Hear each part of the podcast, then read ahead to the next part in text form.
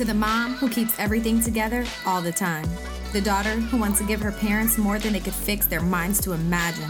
The wife who always puts her husband and family first. The friend who has all the answers, and the woman who knows there is so much more out there for her than this. She may not even know what this is, but she knows there is more. You are heard, you are appreciated, and you deserve more.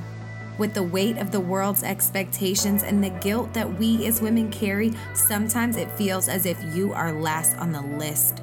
I promise you can do it all and have it all, but you can't do it alone. You just need support. Welcome to the house.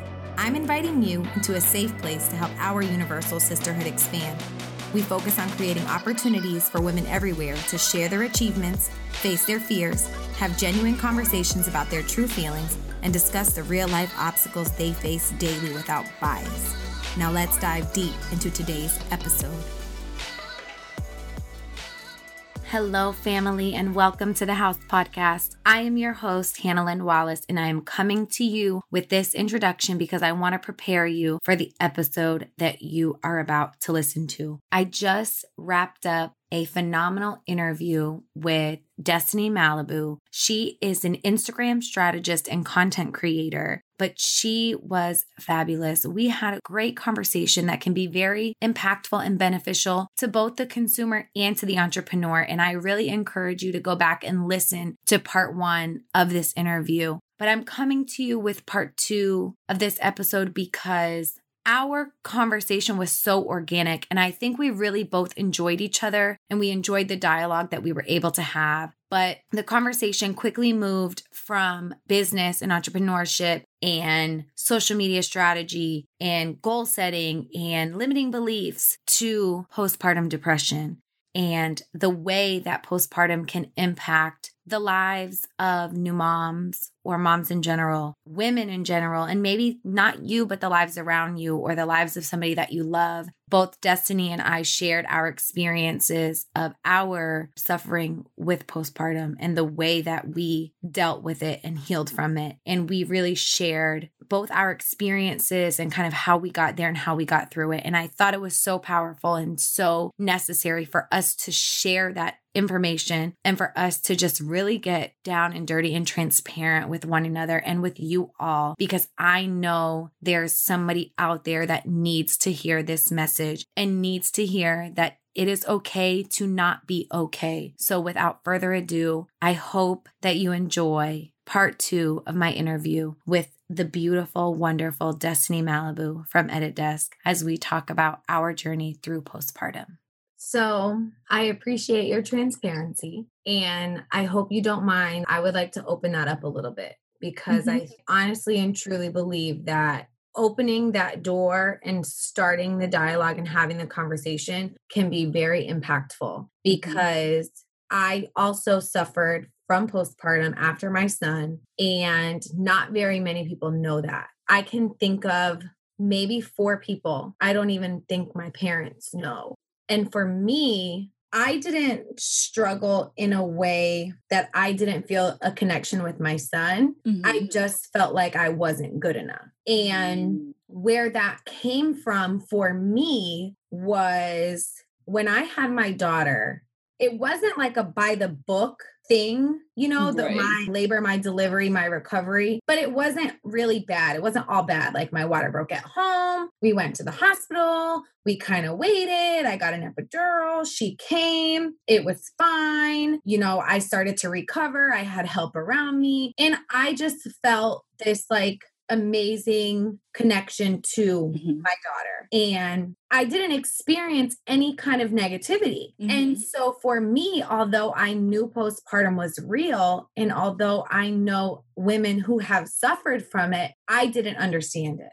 Mm-hmm. And then when I had my son, I was already really struggling with my pregnancy. It was rough. My pregnancy with my son was very difficult. And when I went into labor with him, I went to the hospital. I said, like, this baby's coming. I'm in labor. I can feel the contractions. I know he's coming. Like, I'm going to have this baby. the nurse checked me and she monitored me and she's like, You're not having this baby. You need to go home. And I said, No, I'm having this baby. I don't want to go home. Like, I'm already in so much pain. I'm really struggling. I don't want to go home. They sent me home about two hours later. My mother and father took my daughter home to their house. My husband went to work the next mm-hmm. morning. So we got home from the hospital around 3 30 in the morning. My husband was gone by 7 a.m. for work. I was home alone. By 9 a.m., I was in full blown labor by myself at home. Oh so gosh. I was like, I was a hot mess to say the very least. By the time mm-hmm. we got to the hospital, my mom had to come get me. She got me into the hospital or got me there. They rushed me inside. They bypassed everybody. I mean, within an hour of me being in the hospital, the baby came. And it was a very traumatic experience for me because I mm-hmm. was like 10 centimeters. So I was nine centimeters dilated before they could even get my epidural. Ooh. It was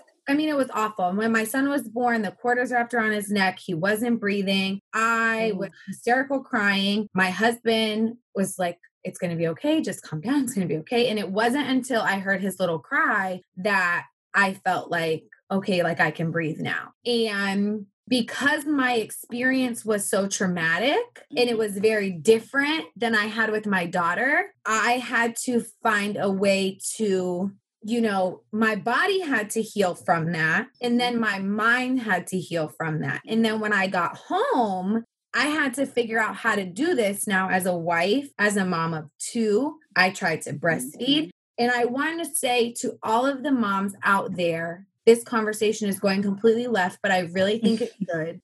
If you are a new mom and you want to breastfeed, all power to you. It doesn't matter if you breastfeed or you formula feed or what, but do not put the pressure and the expectation on yourself that you have to do one or the other. And I mm-hmm. say that because that is what I did and that is where I suffered. With my son, I wanted to breastfeed him so bad that I did everything short of destroying myself Ooh. to breastfeed him. Like I wanted it so bad. And I did everything. I was on the medication. I ate the food. I followed the diet. I called the nurses. I mm-hmm. called the doctors. I did everything. And he was getting longer and longer and longer. He was eating all the time, but he was so skinny. And my mm-hmm. husband is very skinny. So here I am, like, it's normal. He's fine. It's fine. Mm-hmm. I can feed him. I'm his mom. If I can't feed him, then he doesn't like he won't eat because I'm his mom and I have to feed him, right? The doctor gave him formula in the doctor's office at his checkup, and I had a full blown meltdown in the doctor's oh, office. And my husband was like, You need to calm down. It's okay. I'm like, No, it's not. I'm an unfit parent. I'm not a good mom. You can't give him that. Only he should only be eating what I can give him. It's right. It's healthy. And that's where I started to realize that there was a problem. Mm-hmm. And it was control, it was fear, it was self doubt, it was lack of self confidence at that point. How am I going to be a wife? How am I going to be a mom of two? How am I going to pull this together? And I think I hit it for a long time. Eventually, my sister in law, I love her to death, she said, mm-hmm if this is making you crazy, you have to stop. Mm. If it's making you crazy and it's affecting your life, you cannot be the best mom that you can be if you're not being the best Hannah Lynn that you can be for yourself. So you mm-hmm. need to do whatever you have to do for you to make sure that you can be the best mom to your children. And when I started to formula feed, I slowly started to introduce formula. I saw my life, or not my life, but my perspective change mm-hmm. a little bit. I saw things get easier around me because I wasn't holding myself to that level of, I don't even know what the word is. I wasn't holding myself to that standard of if you mm-hmm. can't do it, you're not right, you know? Right. And so it got to the point where he was on the formula, he, everything was fine. I was starting to feel better. But then we tackled one thing, we had to get into the next thing. And the next thing is, I am not comfortable with how I look because mm. I don't look anything like I looked before. Mm. After my daughter, my snapback girl was, listen. And I was still younger. Like I was still like mm-hmm. a young, cute, fun mom. After my son, it was like you got through one thing now we have to get through the next thing. I don't like the way that i look. I don't like that i'm never leaving the house so i'm not taking care of myself. I'm not doing my face. I'm not doing my hair. I'm wearing like clothes with spit up all over them 24 7 and so it was okay you got over one hump now you have to get through this one. How are you going to accept that now this is the way that you are as a mom of two and a wife okay so I had to really transition through that. And that's where I think I actually struggled the most. And I hit it so well. And it wasn't until, honest to God, it wasn't until probably the pandemic began. Mm-hmm. So my mm-hmm. son would have been almost, he turned one in July. So I would say probably around February when I was home with the kids 24 7, my husband was working all the time, mm-hmm. and it was only me responsible for them. Mm-hmm. And it was like I had to get out of bed. I had to do this. I had to do that. And I was fighting myself every day because I knew that all I wanted to do was lay under the covers. I had so much self doubt. I had so much fear of the unknown. And all while this is going on, I'm starting a new business. I am growing into this newfound version of myself that I'm unfamiliar with. And I am forcing myself out of bed every day. And that was, you know, to take my daughter to school and get my son ready and do all these. Well, then when you don't have to go to school anymore because school is closed and you can just stay in bed all day, right. and then you realize it's like three in the afternoon and you're still in bed with your kids because you have no desire to get out of bed, you have to recognize that something is wrong. Mm-hmm. And I started to recognize that something was wrong. And I said to my husband, I need you to stay home with me because I can't do this anymore. Like, mm-hmm. I can't. I need your help. And thank God he was like, okay, I know something is wrong. I've been telling you something is wrong. Like, let's figure this out. Mm-hmm. And he took the time off work. He stayed home with me. And if it wasn't for him holding me accountable for my own actions, I can't say that I would have accomplished half of the things that I've accomplished. And mm-hmm. I think mindset is such a strong component of this because it's like the angel and the devil. When you have postpartum, I think you know deep down inside, somewhere in there, that like everything's going to be okay, but I just don't know when. I don't know mm-hmm. when. I don't know how. I don't know how we're going to get there, but I have to figure it out. And I think for some people, I know it attacks everybody differently. I never yeah. didn't feel like I didn't have a connection with my son. I always felt that connection. I think I was mostly disconnected from myself. And I felt mm-hmm. emotionally in a way that I had never felt before. Mm-hmm. And it mm-hmm. was very traumatic for me. And in retrospect, looking back, you know, it wasn't like I wasn't enough for my son, or I couldn't feed him, or I couldn't make him full, or whatever. It was that my son has eaten like a grown man since he was born. So now he's one and he eats more than my five year old. Now, you know, at six months, he started eating people food, like real food. Mm-hmm. And so it was never that I wasn't good enough, but that's mm-hmm. how it felt. I had to get shift my mindset to understand and recognize that it's okay and and I'm going to be okay. Mm-hmm. And so I just encourage all of the mothers out there who may be suffering from postpartum to first recognize that mm-hmm. it's happening to you and it's okay that it's happening to you. Mm-hmm. It's okay to not be okay.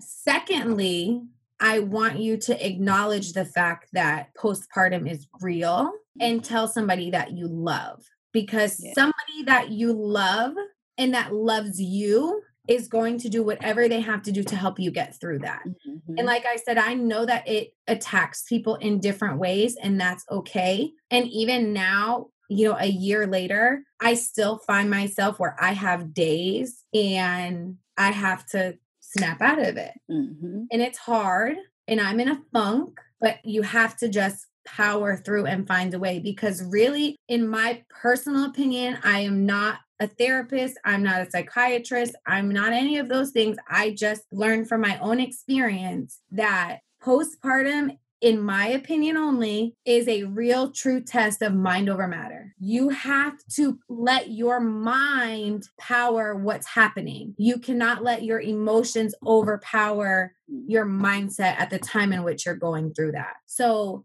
I know we started a whole new conversation, I'm probably going to have to split this in two, but it's okay. And the only reason I feel like it's so important is because I do have moms that I've talked to on a regular basis that come to me that they have, you know, postpartum and they are suffering and they don't even know that I've ever experienced that. So since we opened that, I just really want to have that dialogue and share this story because it is so important. I feel like so often it's looked over. So that's a little bit about my story and kind of what I suffered from. Would you mm-hmm. mind just touching a little more on what you experienced and maybe how different your experience was from mine because you only have one son, right? Yes. So you went through it one time and it hit you like a ton of bricks. For me, I went through it once and everything was great. And I'm like, okay, here we go. And the second time, it hit me like a ton of bricks. So, what was your experience like with postpartum?